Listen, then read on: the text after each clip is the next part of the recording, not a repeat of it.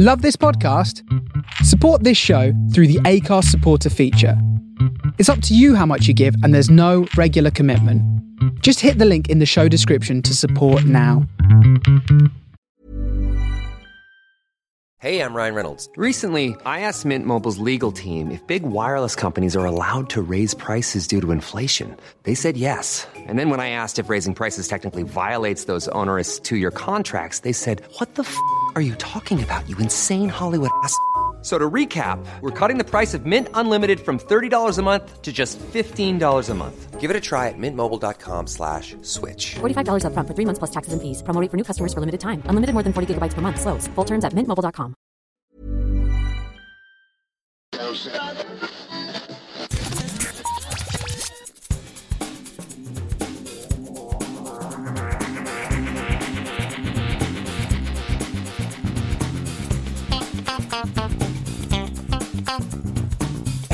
and welcome to episode 391 of Geektown Radio. I'm your host Dave, and I'm back this week with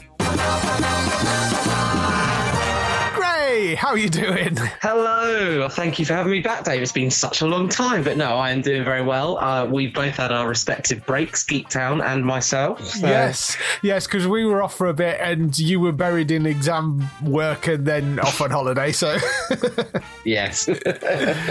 so uh, yes, it has been a while. What have you been watching in the intervening period? well, there's so many. I could go on through all the stuff I've watched in June and July, um, but I do do a lot of reruns as well. But I'm going to talk a little bit as uh, I'm going to bring back some films. You know, those things I said I watched on a regular basis when I joined Geektown? Yes. Yes, I have watched some. Excellent. Good. Um, so I've watched four films since I last saw you, and I'm gonna sort of run them in order of enjoyment. So the first one was The Flash. yes. Which I think you're going to talk about as well. So I enjoyed it, but I will talk about that more when we come to talk about it with you. Yeah. The second film, Spider Man Across the Spider Verse, um, I absolutely enjoyed it. However, it's quite a long film for an animation. And I'm thinking, you've got to get to the end. You've got to resolve the story. You've got to, what's going on? Why are we getting to this piece? It's not a spoiler to say, I didn't realize when I walked in there. It's part of a trilogy. Right. So I was never going to get that resolve because they were always going to go to be continued. Right. So I, I sat there in the cinema, like the the you know the environment for you've got the big set pieces, and I'm like, oh my word, they've got still got a lot to get through. I'm sure I've been in this cinema for over two hours, and then it says end, and then you realise as you come out there's going to be a third. But I've heard on the grapevine since I've seen it that due to the strikes and the ongoing issues, that is now potentially being pushed back to 2026, 2027. Y- Yeah, I mean, the last thing I read about it was the third film has been postponed indefinitely, was Yeah. some of the reports I saw. So, yeah, who knows when that will appear? And that's a scary thought because it's such a good plot. You want to keep that run. You got to keep that flow. Yeah. So it was disappointing to read that that we're probably not going to get an ending. uh, You know, you know, Imminently, quite yeah. a while now. So yes, and then I went to see Mission Impossible: Dead Reckoning Part One. This one I knew was part of two parts, so I was Yes, expecting it's in the it. yes. There were some interesting decisions that they made plot wise. We lost someone in this in this film, which I was a little bit found strange as a, a plot decision. And you then wonder, is it due to the actor? Is it due to the the plot device? Um, I was on the edge of my seat for the the end sequence, which uh, for many people know it is on the Orient Express or on a train. Right. Um, so the end sequence is quite intense. There are lots of pieces where you think that just wouldn't happen. And you saw Pom Klementieff from Guardians of the Galaxy in a completely different light. Right. She played one of the like henchmen villains in, in this version of the film. Really enjoyed it. But again, I still questioned at the end, like, oh, would that really, you know, you've got to suspend your disbelief.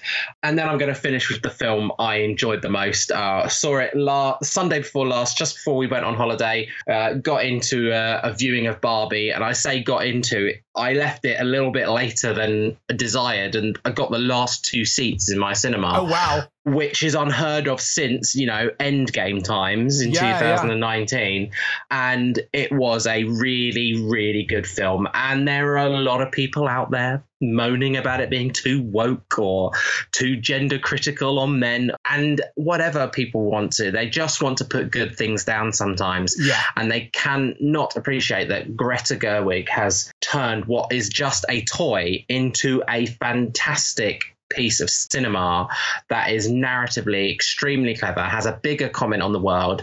And if they hadn't had such an impressive marketing team, we know that it wouldn't be as popular as it would because their marketing has been phenomenal.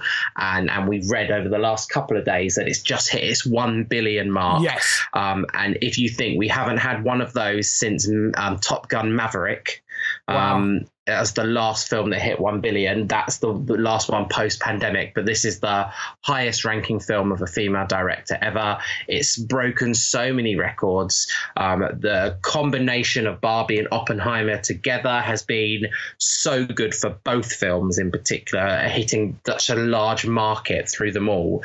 Um, I just think, yeah, you know, raise my hands Greta Gerwig.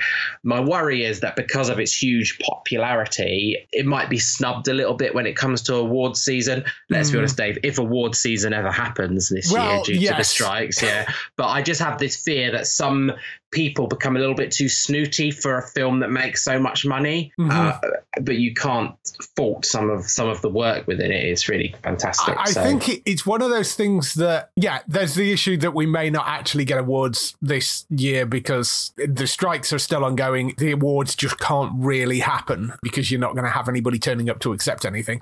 But it is going to be a very, very difficult one, I think, for them to ignore because whilst it is a billion dollar film and yeah there is the possibility people might get snooty about it i think it's not in the same vein as it being something like endgame or, or something like that. It Mm-hmm. it, it's actually has because it has a message behind it. It's the sort of thing that I think, despite the fact that it is a Barbie movie, could very well land a number of awards, possibly even for Greta Gerwig for director. So I, I don't know. I, I'm less concerned about that.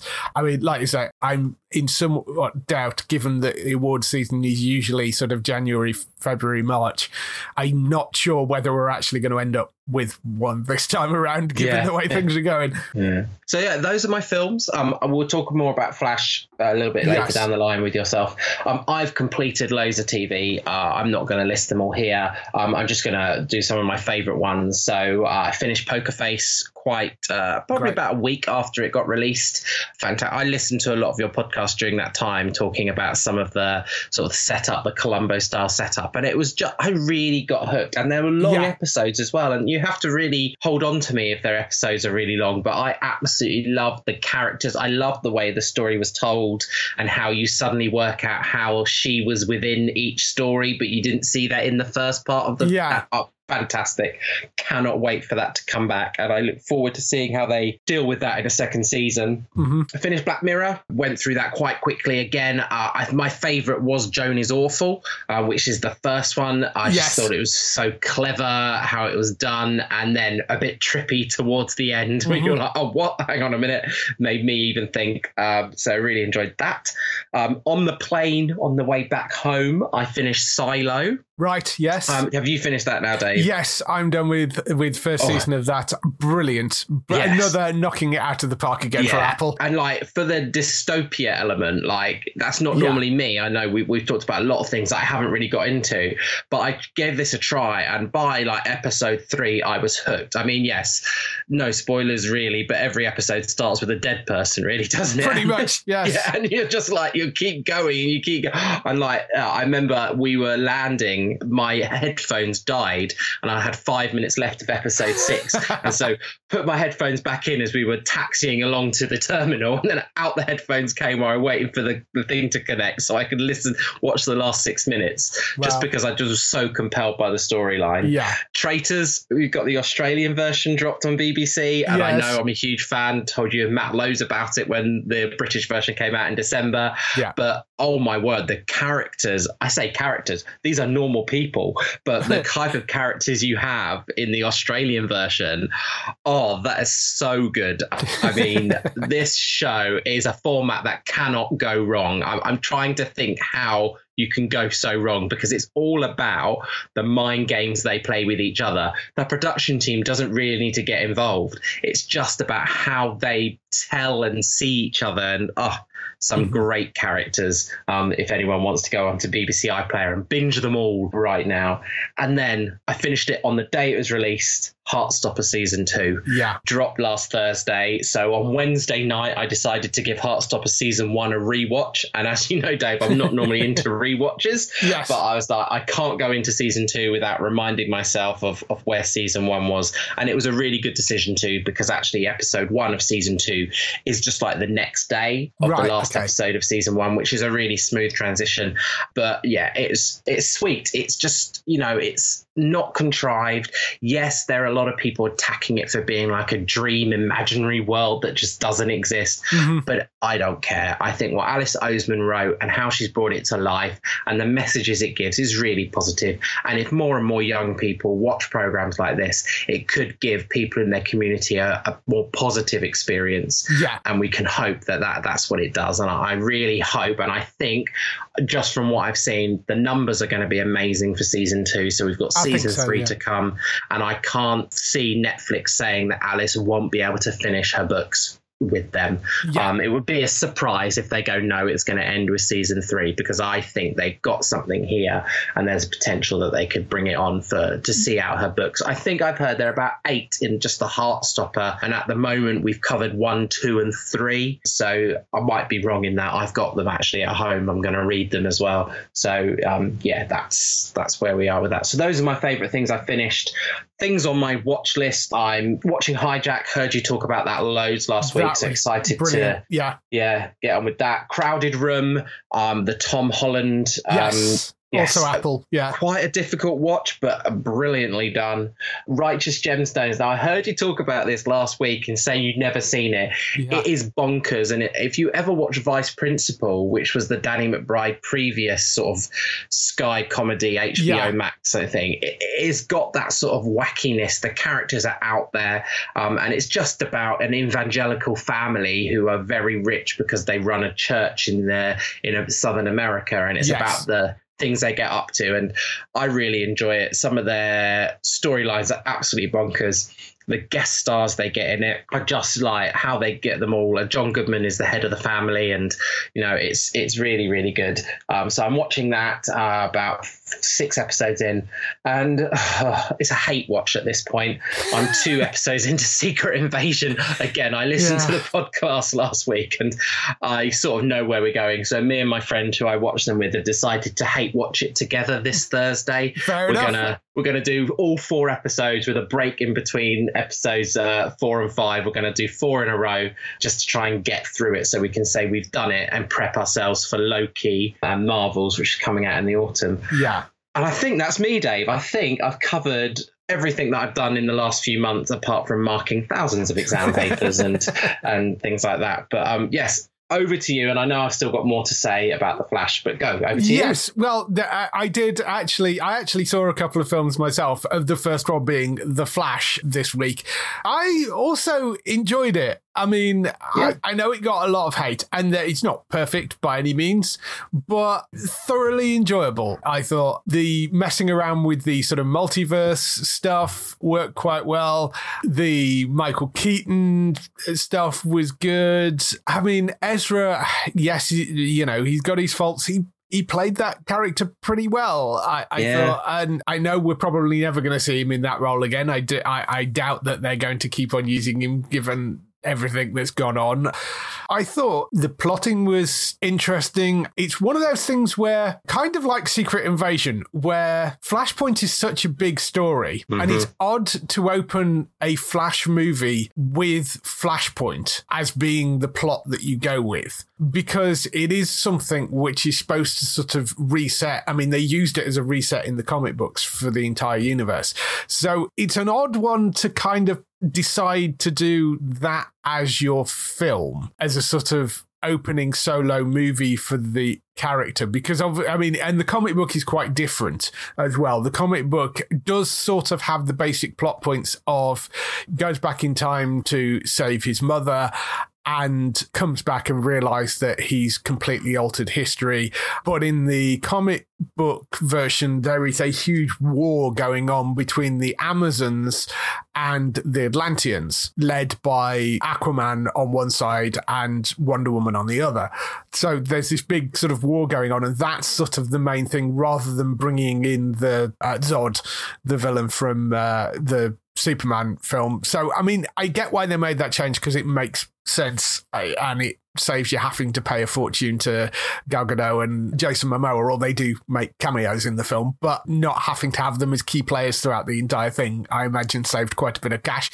But I mean, I thought they handled the the change reasonably well. Also, the villain is different as well. I mean, not just that villain, but the time villain.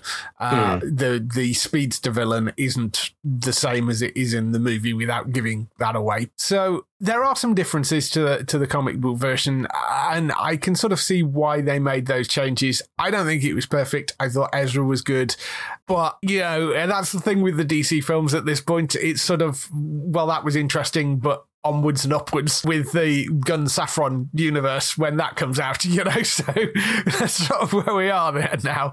Yeah, I did. I found it hard to hate Ezra as much as I feel like we need to. Yes. Because actually, he gave quite a compelling performance, and I was enjoying most of it. And the bit which I know was supposed to get everyone excited, the bit where all the metaverses we started seeing those elements. Sorry, everyone, for little spoilers, but all of those metaverse bits that we started seeing. Yeah. I was more disappointed in that. Yes. I, re- I really didn't enjoy that.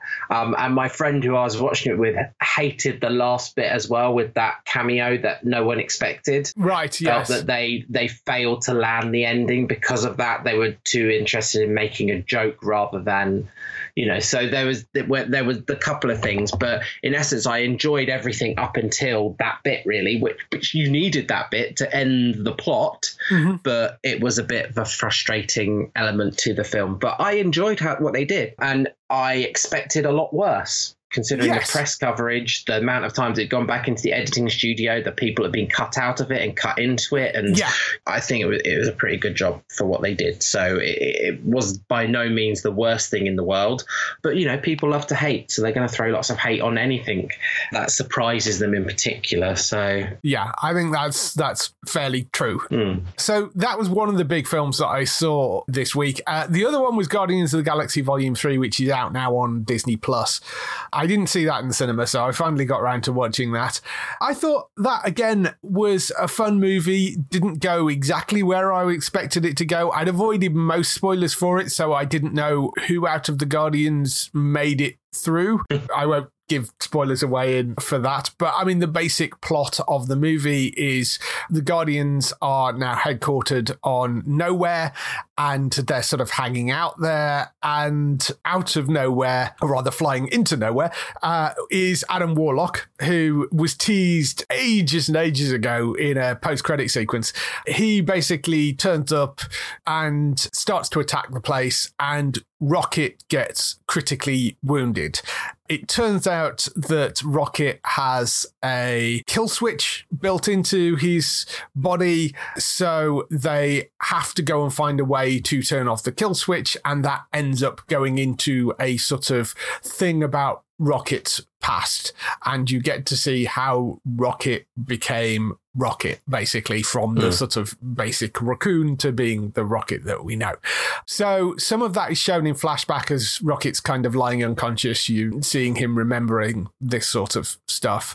And then, you know, some of it moves forward into present day as well. But it's really designed to tug at the heartstrings. It, it I mean, it flip flops really quickly and it isn't too jarring, but it could be in less capable hands because it sort of goes between being just heartbreaking to being incredibly funny, silly, over the top explosions, that sort of stuff, back to being really heartbreaking again, um, back to being silly, over the top jokes, explosions. So it's very much tonally all over the place. But James Gunn manages to pull it off in this Unlike with Love and Thunder, where Taika really didn't get the tone of that and it was just way too silly, and you had a serious plot line in the middle of it that just really jarred. This, I think, handles that sort of thing much better. Hmm. Overall, we know if you've read anything about the film that this is not going to be that iteration of the Guardians moving forward. They did add a tagline, sort of spoilers, because it does give away one of the characters that definitely survived, which was it comes up with a tagline with Star Lord will return. That was one of the end credits, mid credits, one of them anyway. Yeah. Oh, Did you see this? At- I saw it in the cinema, and my friend who I go and see these films with was a bit frustrated because, you know, you go into that film thinking we aren't going to see him anymore. We, you know, Yeah. we genuinely thought that was the end of uh, Chris and his time with. No, Yeah. going to be seen again. Yes. so some of those characters we are definitely going to be seeing again, Mm. assuming they make a new Guardians movie, but it obviously won't be done with James Gunn because James Gunn is now head of the rival studio. And he's also said that he's done his trilogy. He, he would be very happy for somebody else to take on the characters and doesn't want them to imitate his style. He would rather they went off in their own direction. But I mean, they- they've set it up so that is possible. So you could do something with that. Hmm. Overall, I enjoyed it. I did think Will Poulter was slightly wasted as Adam Warlock. He sort of was there, but kind of wasn't. Yeah. I- you know, so I, I think that was possibly the only real criticism of it was that's a slightly wasted character. But the rest of them were, I thought, was good, and I thought they subverted expectations with sort of who ends up with who and where they all end up. So overall, though, It's certainly a thoroughly enjoyable. If you're into the MCU, perfectly enjoyable, decent movie, better than some of the previous ones we've had quite recently. I think. Yes, but trigger warning for small children who have got their first pets. I'm just gonna say Yes, that yes, that that is a fair point. Those were the two films that I watched. TV wise, Jack Ryan season four, I have started. I'm only one episode into that, the last outing of of Jack Ryan, so uh, I'm not going to talk a huge amount about that until I get to sort of the end of it. Good Good omens season two, though, I have watched that. Have you watched any of the Good Omens? No, I haven't. I mean, I like both of the actors, um, but no, I haven't got round to doing it. Good Omens 1 is great, and I would encourage you to go and watch that certainly. Good Omens season two, without giving spoilers away, is absolutely heartbreaking how they come to the end of that to the point where you, the amount of people that were messaging Neil Gaiman afterwards going, You have to tell me there is a third season because it is it's clearly that's not where they're planning on ending it. And all Gaiman and Michael Sheen have said is, you know, obviously we want to make a third season, but it's up to Amazon and it will depend how many people watch season two. So I would encourage you all to go and watch season two.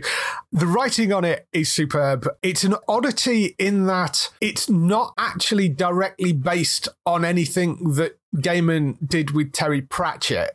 The third season would be based on the outline that they had for the second book, which they never managed to get to write. And what the second season is, is a sort of bridge between where they ended the first season and where they need to be at the start of the third season. Hmm. So they've created this as this season as a sort of bridge to that. And it's thoroughly enjoyable. John Finnemore is the co-writer on it, and you can see his fingerprints all over it. If you know John Finnemore in his Radio 4 show, he, he's hilariously funny and very surreal in places, and perfect person to be doing this. Be prepared for the end of the second season if you do go into that, because it's not as happy as you might expect, but it's superb and highly entertaining and very, very funny throughout. Just well, well worth going to watch that second season. I really, really hope that they do come back for a third. Lincoln Lawyer returned for part two of season two, which I had no intention of actually watching the whole of this last night, but I did. Um, it's it's just incredibly bingeable that show, really good. I thoroughly enjoyed the first half of, uh, of season two, based on Michael Connelly novels. It's just it's fun. It's very much a dramedy. If you like things like The Rookie, it's in that sort of humor drama level. Some wonderfully funny, well written characters. There's a really good story of this woman who's being accused of um, murdering this guy that's building a high rise next to her restaurant.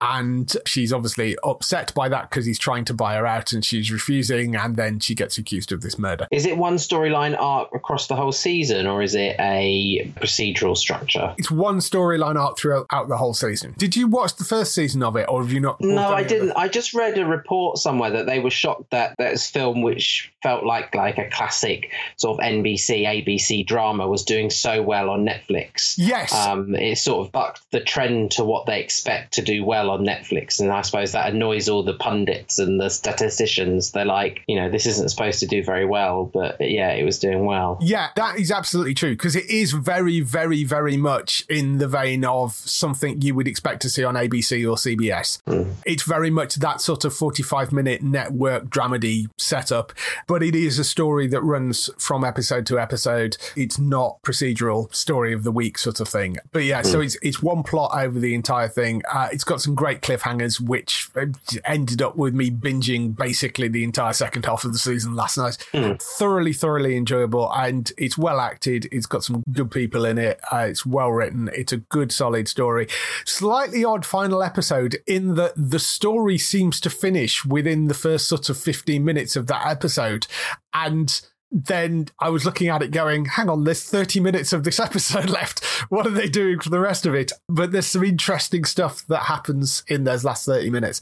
I really rather enjoyed it. There's an interesting little twist at the end. I hope they make more of that because it is like you say, it's an oddity for Netflix that that sort of thing is doing so well on that. Mm. And the other thing I watched this week is coming to an end. I think we've got to be coming to the last few episodes of it. But uh, Star Trek Strange New Worlds had another sort of whiplash episode, having gone from the crossover episode, which was two weeks ago, to a much more sort of serious episode dealing with the, the aftermath of the Klingon War and PTSD, a much harder kind of episode.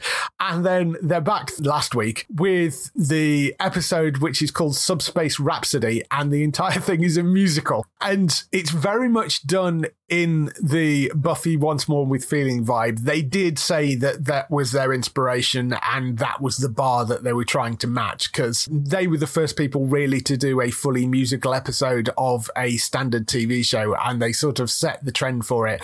But they did that so, so, so well with that episode in that it wasn't just a musical for musical's sake it also drove the story forward in some major ways. And they're trying to do the same thing with the Strange New Worlds episode as well. I don't think it, it, does that side of it quite as successfully, but the songs are really good. It's joyously fun. There's a lot of people I've seen making comments about, well, I'm a fan of Strange New Worlds. I hate musicals, but actually rather enjoyed that. So the cast could sing. I mean, there are some people in the cast who have, like, I think won Grammys. So, you know, I mean, there, there are a few people. And on the other end of the scale, there's Anson Mount, who I think takes the sort of, you know, if you can't sing well, sing loudly kind of idea. But uh, he, he works, I mean, still comes across really, really well. I think some of them are probably auto tuned a little bit, but, you know, yeah. they pull it off and it's joyous, it's fun. The basic premise of the plot is that they come across this subspace anomaly and they're trying to boost their communication array. They fire some music into it it and it sort of all backfires and ends up with the entire ship doing musical numbers. It's joyously fun. That series has been superb. Just the way that it's managed to produce very individual episodes, much in the style of the original show. It's got the tone of it right. It's kind of fun, but it's also got some serious parts.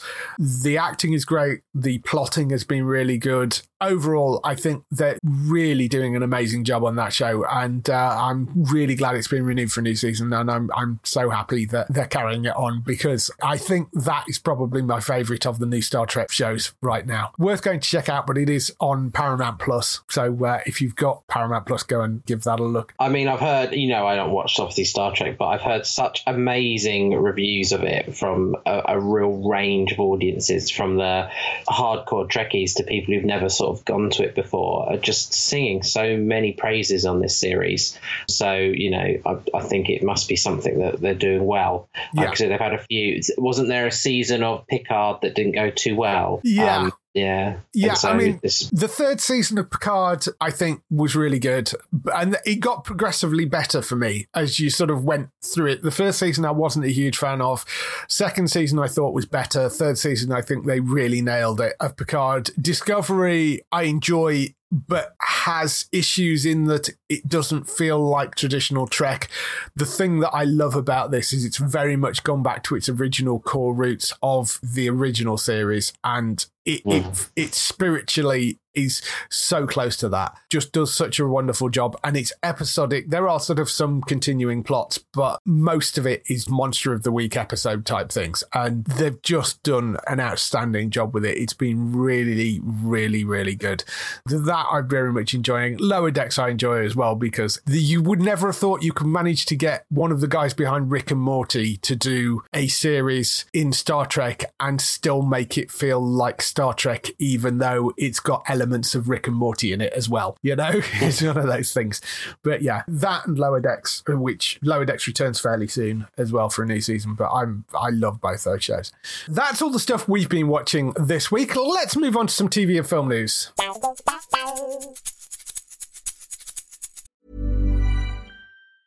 Burrow's furniture is built for the way you live. From ensuring easy assembly and disassembly to honoring highly requested new colors for their award-winning seating, they always have their customers in mind. Their modular seating is made out of durable materials to last and grow with you. And with Burrow, you always get fast, free shipping. Get up to 60% off during Burrow's Memorial Day sale at burrow.com slash ACAST. That's burrow.com slash ACAST. burrow.com slash ACAST. So we kick off the TV and film news with the renewals, cancellations, and pickups. There's only a couple of uh, cancellations, or one cancellation, one ending.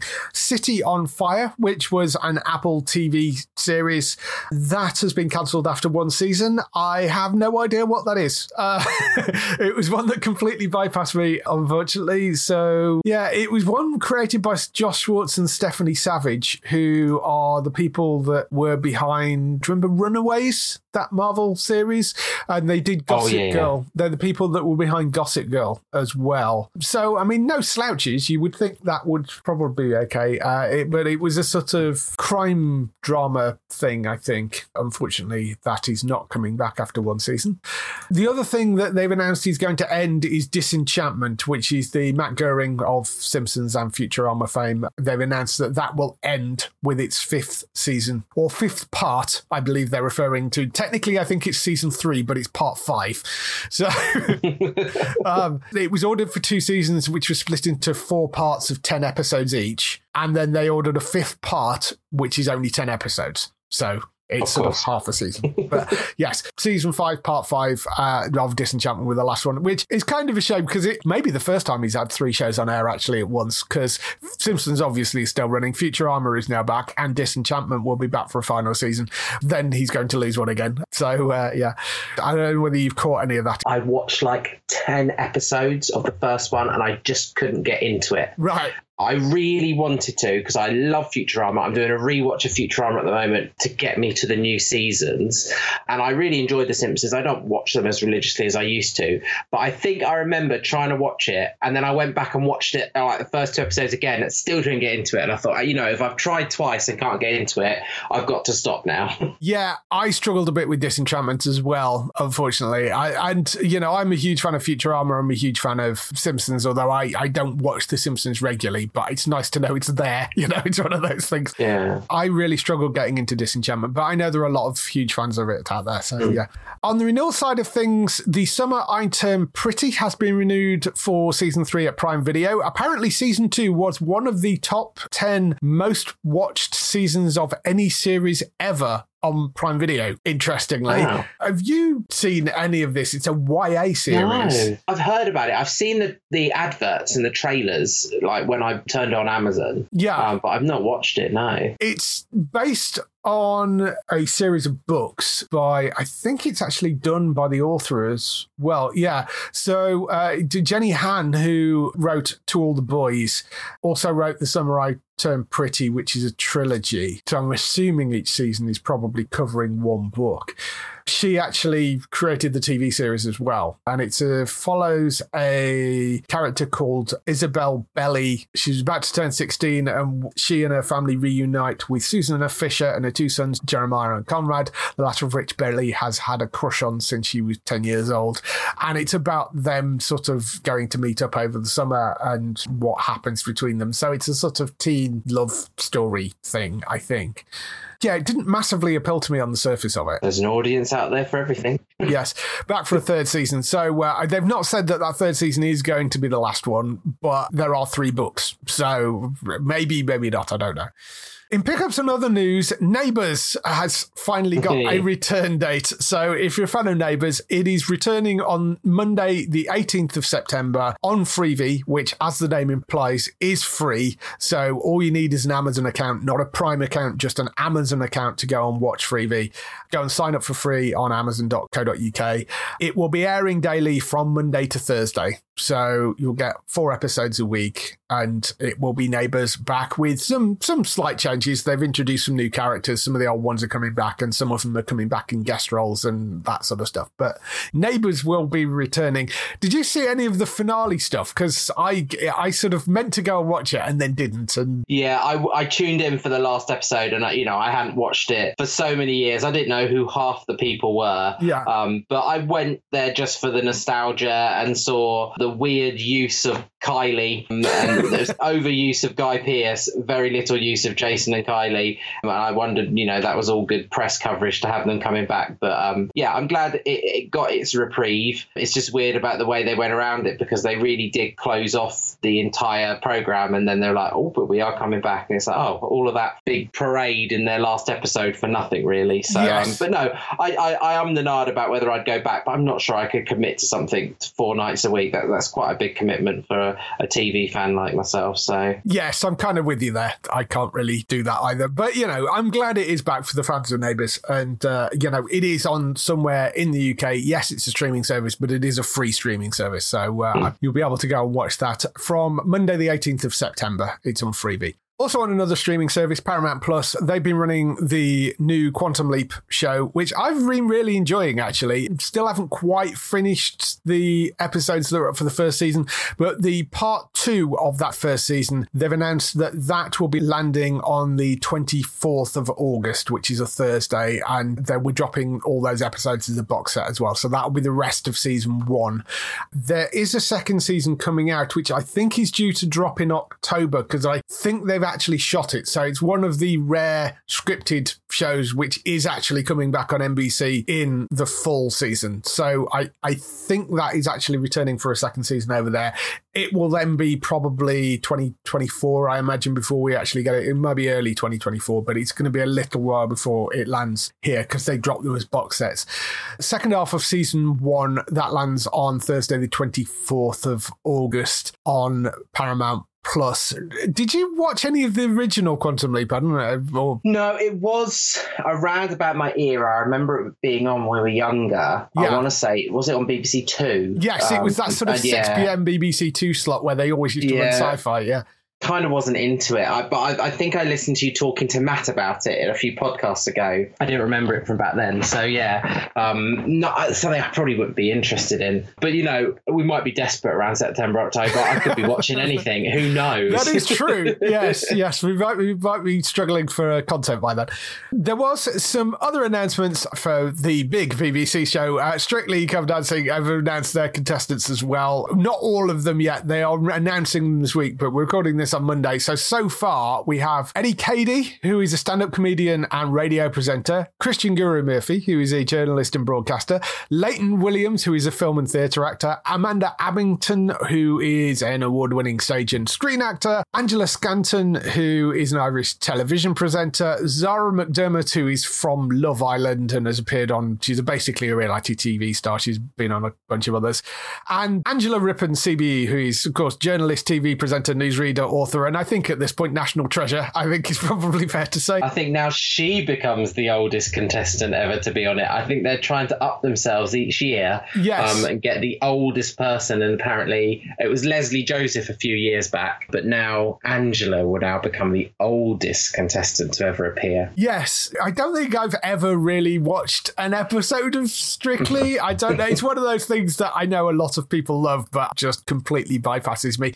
But um, yeah, I am quite happy to see Angela Rippon on there. It was funny. She was talking about it on on chat show earlier this week and was like, could have asked me to do this 10 years ago when I was not as old. And but anyway, uh, so yes, but I'm glad she's she's taken up to, to do it. That's that's quite She was a former dancer as well. I, I remember seeing the clips of her on the um, Morecambe and Wise show. Yes, Morecambe and Wise So, is yeah. there's classic, classic clips of her on Morecambe and Wise. So we'll see how she goes. I suspect she, I mean, she's going, oh, you know, bear in mind that was a long time ago, but, but you know, I think she may actually do pretty well. Uh, she also presented Come Dancing before it became strictly Come Dancing, and the, the Mm-hmm. huge show it is now. I think back when it was a ballroom show, because there was a sort of predecessor to Strictly that used to run on Sunday evenings. I think she was a presenter on that.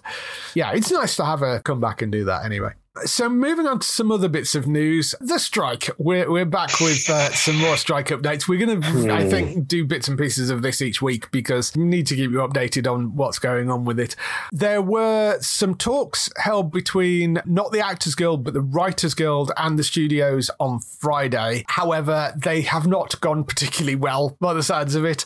Basically, uh, the Hollywood studios are still not willing to move on anything to do with success based residuals or preservation of the writer's room, which are two of the key points that they're asking for in the strike. The success based residuals, which is the same for the actors, is this thing with streaming services, the amount of money that they get paid when episodes go out on air and when things are added and repeated and stuff is a flat fee. It is not based on the amount of viewers that are watching the show, which is different to how residuals work in TV because if you're on a hit show in TV, you get paid more money because more people watched it and there's more money coming in from advertising.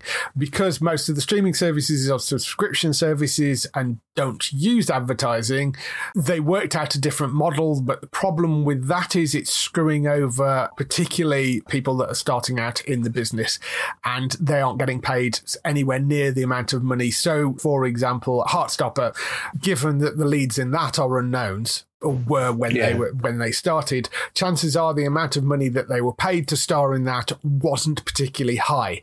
And even though that is one of the most successful shows on the platform, or we assume it is, because that's the other problem, we don't actually know unless they release numbers, which they refuse to do.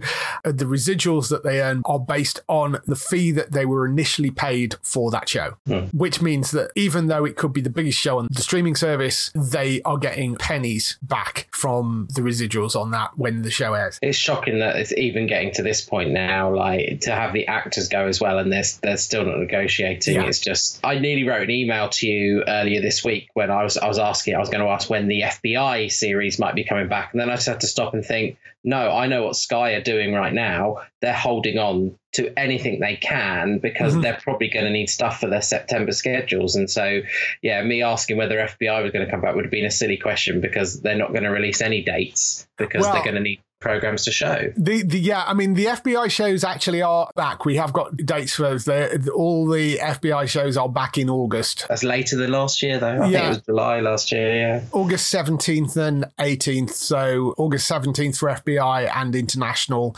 and 18th for most wanted. They're mm. back. But I mean, we are almost a year behind the US on those at Yeah. that point. Although we won't be because they're running those out over here, but they're not going to be coming back in the autumn in the US. A uh-huh. number of actors are also slightly having problems navigating the strike rules as well. Notably, Stephen Amell, Zach Levi, and Jamie Lee Curtis are three that have got themselves into hot water. Basically, they're doing public events, which they are allowed to do as part of the strike. And they've been making comments on stage, which have then got them in hot water with various people. Stephen Amell, I think, probably made the worst one of putting his foot in it. Basically, went up on stage, and I, I get sort of what he was saying. He was saying, I support my union, but I don't agree with striking. So, of course, that had everybody up in arms because they're like, how can you support your union if you don't agree with the strike? And you've got to look at the situation. The strike rules say that although you can go up and do panels at Comic Cons, you are not allowed to promote any of the work that was done under a SAG AFTRA contract. So that means Stephen Amell can go to a Comic Con, but he's not allowed to talk about Arrow and he's not allowed to talk about Heels. So, which are his oh. two shows. And Heels has just released a second season in the US. We don't know when it's going to land over here before anybody asks, but Heels has just released its second season.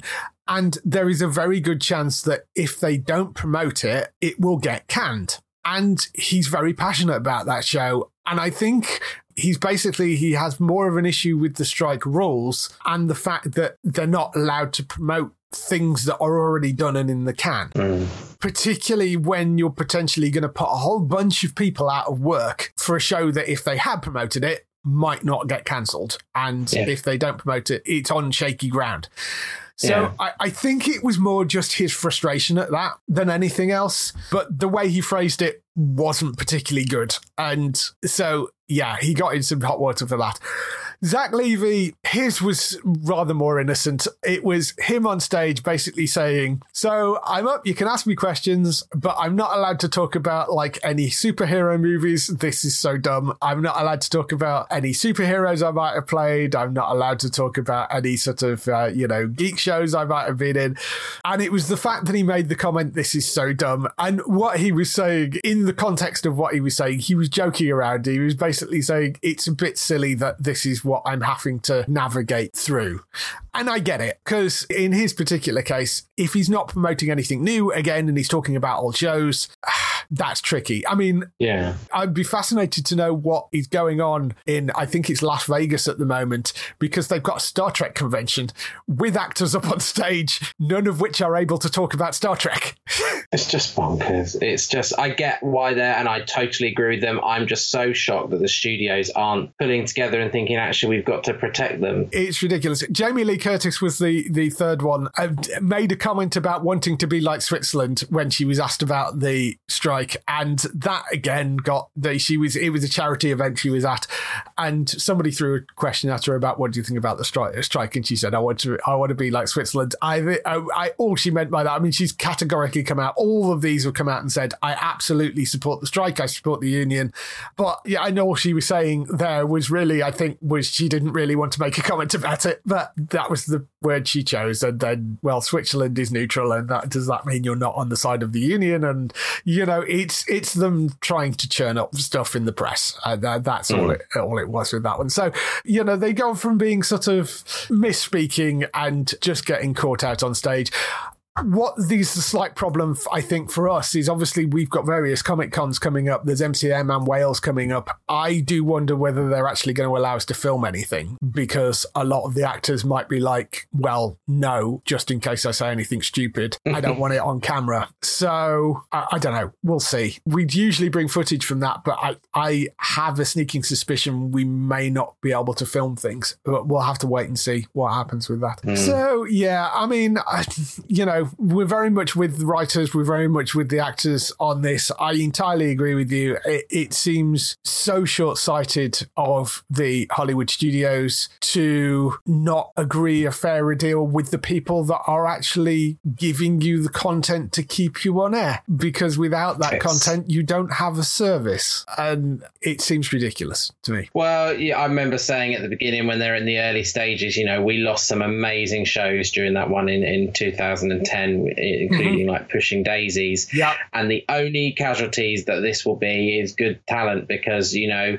those more experimental programs will get canned because no one really wants to risk them. Because even when this is resolved, everyone will want to play safe because they just want to get quick good content out there Mm-hmm. rather than being experimental and you know we are potentially going to lose writers actors they'll move on to other projects they might you know some of them will have to probably go out and find work elsewhere soon because Yeah. there'll be a point where they can't survive on their savings or pensions or whatever they they're relying on during this time and we are the ones that suffer in the end because we'll lose good content and yeah Yeah, it's damaging to the audiences. It's damaging. It's incredibly damaging to the industry as a whole and the actors and the writers. But at the moment, a lot of them are suffering. And, you know, you might be saying "Pff, Hollywood actors suffering, but bear in mind that the thing that they are fighting for is not for the Stephen Amell's and Zach Levi's out there. It's for the 90% of the actors union who don't even make enough money to be covered by their own medical insurance in the US hmm. because they are background actors, because they are whatever. They are not making a livable wage. And it's the same with the writers as well. There are a bunch of people that have written on hit TV shows and are not making enough money to live. And that is just wrong given how much money the studios are raking in, despite the fact that they're saying, oh, you know, our streaming service doesn't make enough money. And then you look at the bonuses that they're being given, ah, come off it. I'm sorry. Yeah. You need to share the wealth around.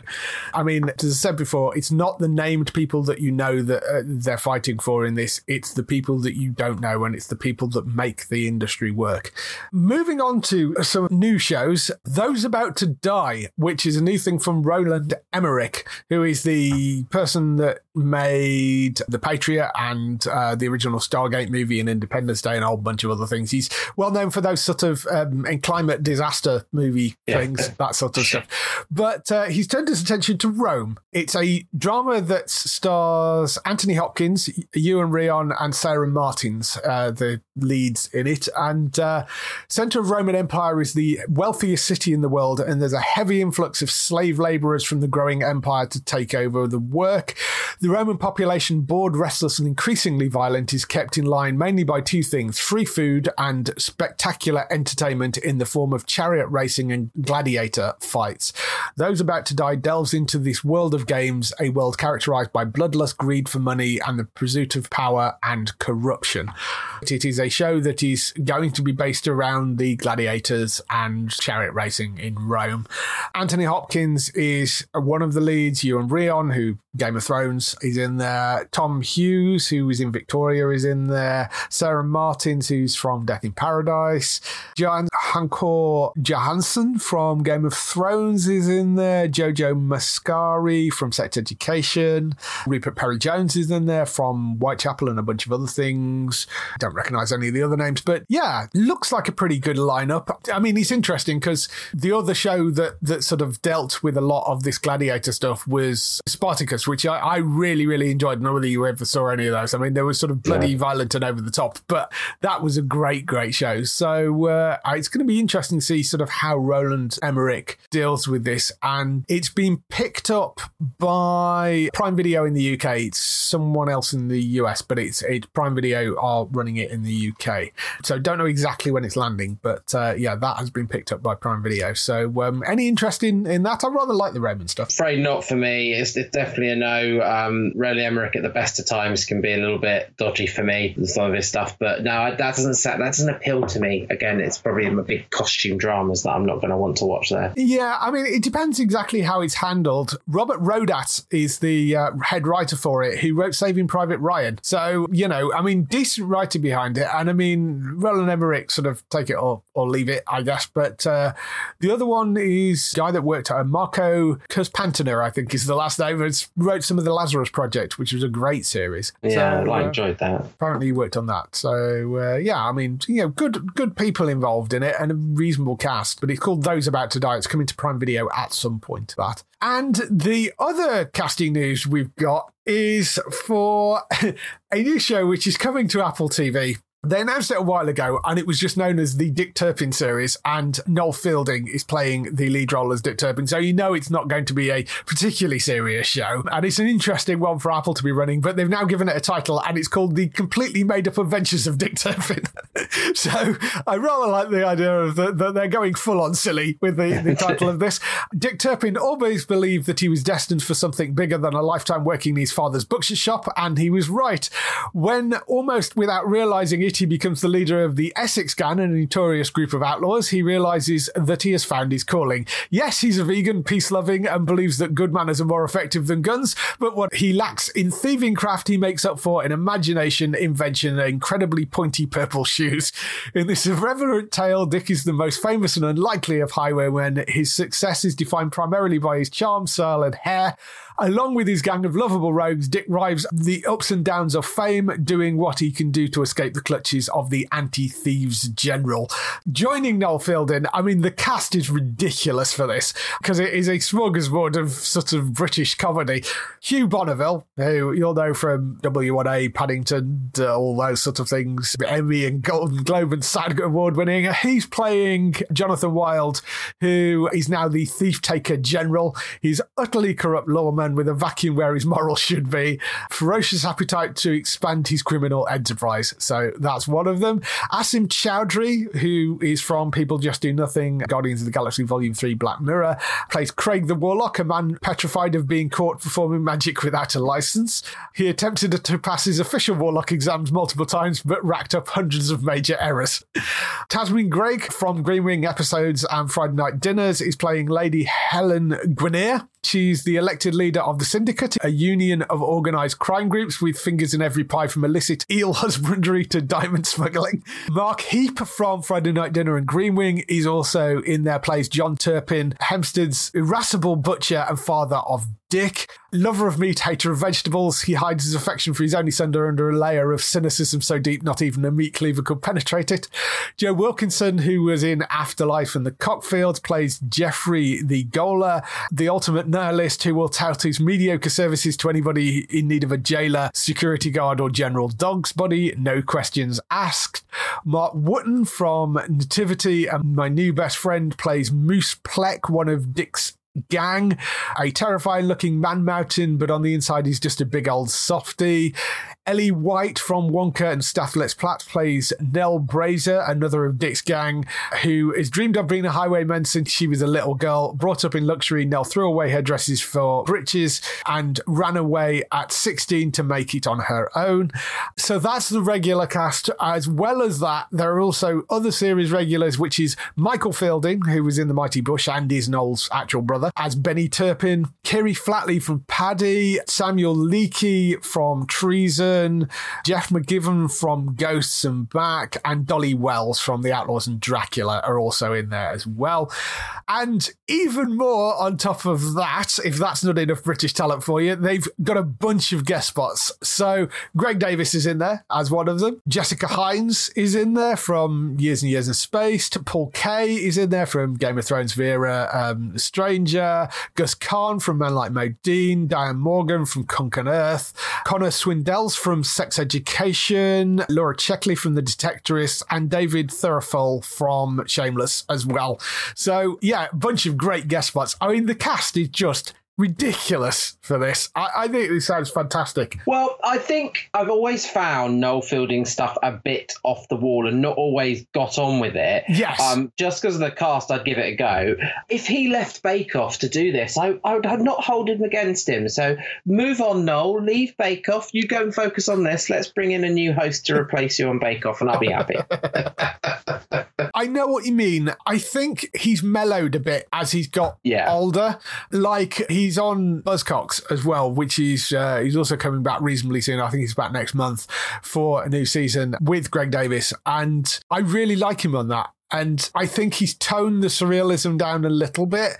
And with this, I think if it's toned down a little bit more, it's directed by Ben Palmer, who worked on In Betweeners movie and Breeders. It's written by some of the people behind The Outlaws as well, although Tav's got some of the people from League of Gentlemen in there as script consultants. Hmm. So, uh, you know, there may be some sort of slightly more surreal stuff in there.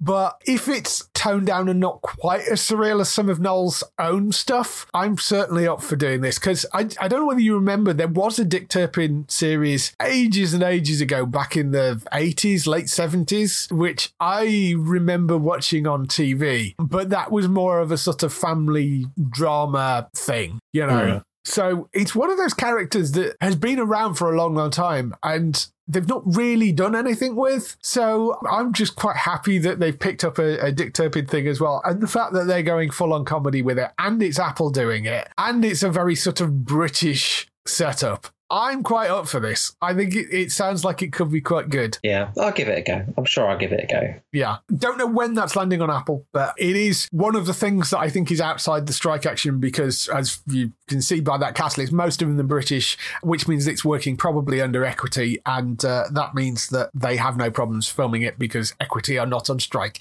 That's all the news we've got for this week. Just some highlights for next week on TV.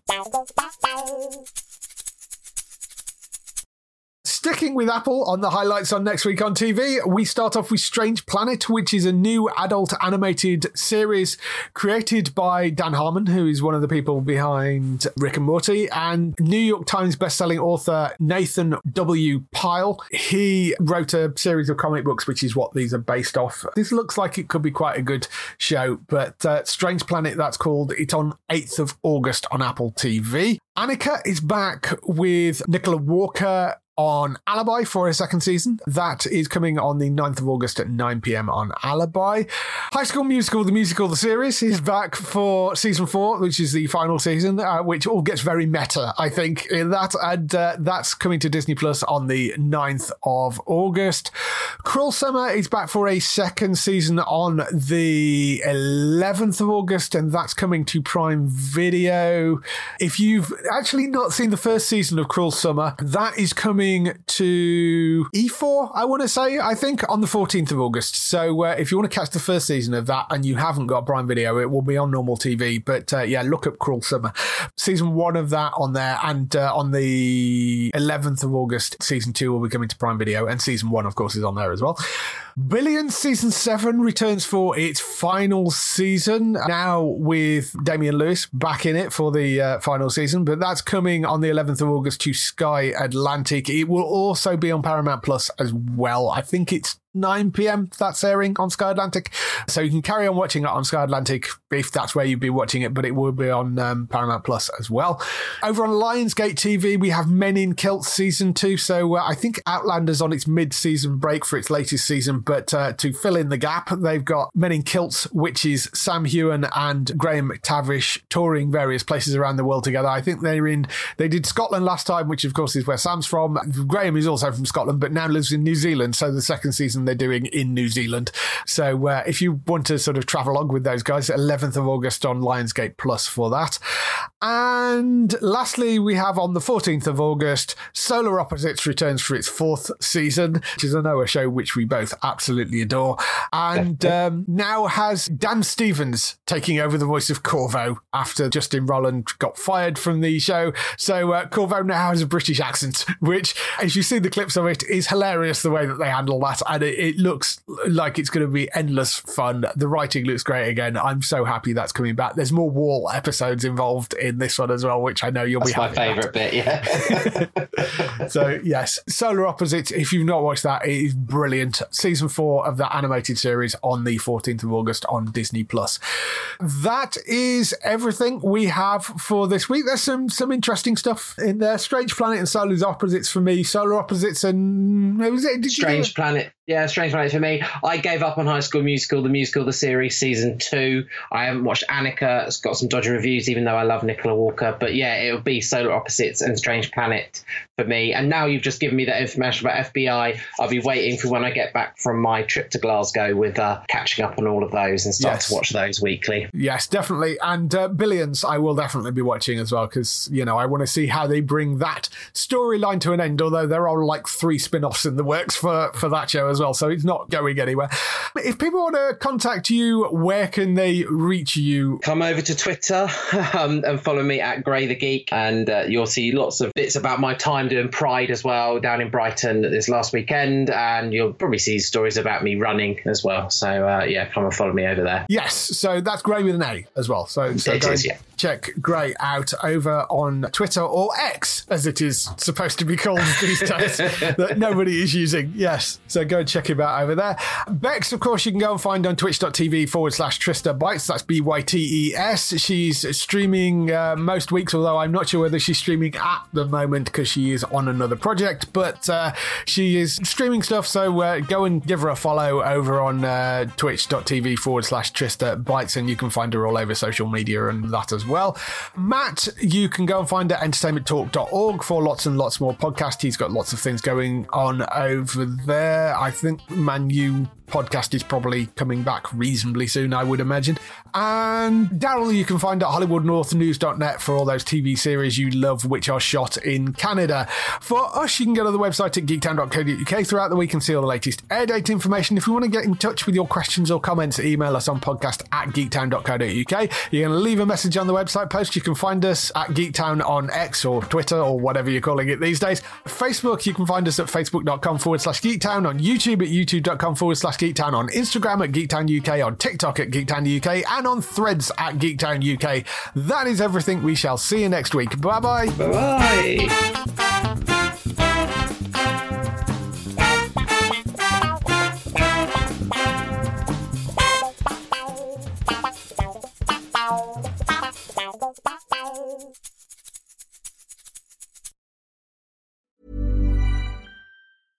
This Mother's Day, treat mom to healthy, glowing skin with Osea's limited edition skincare sets.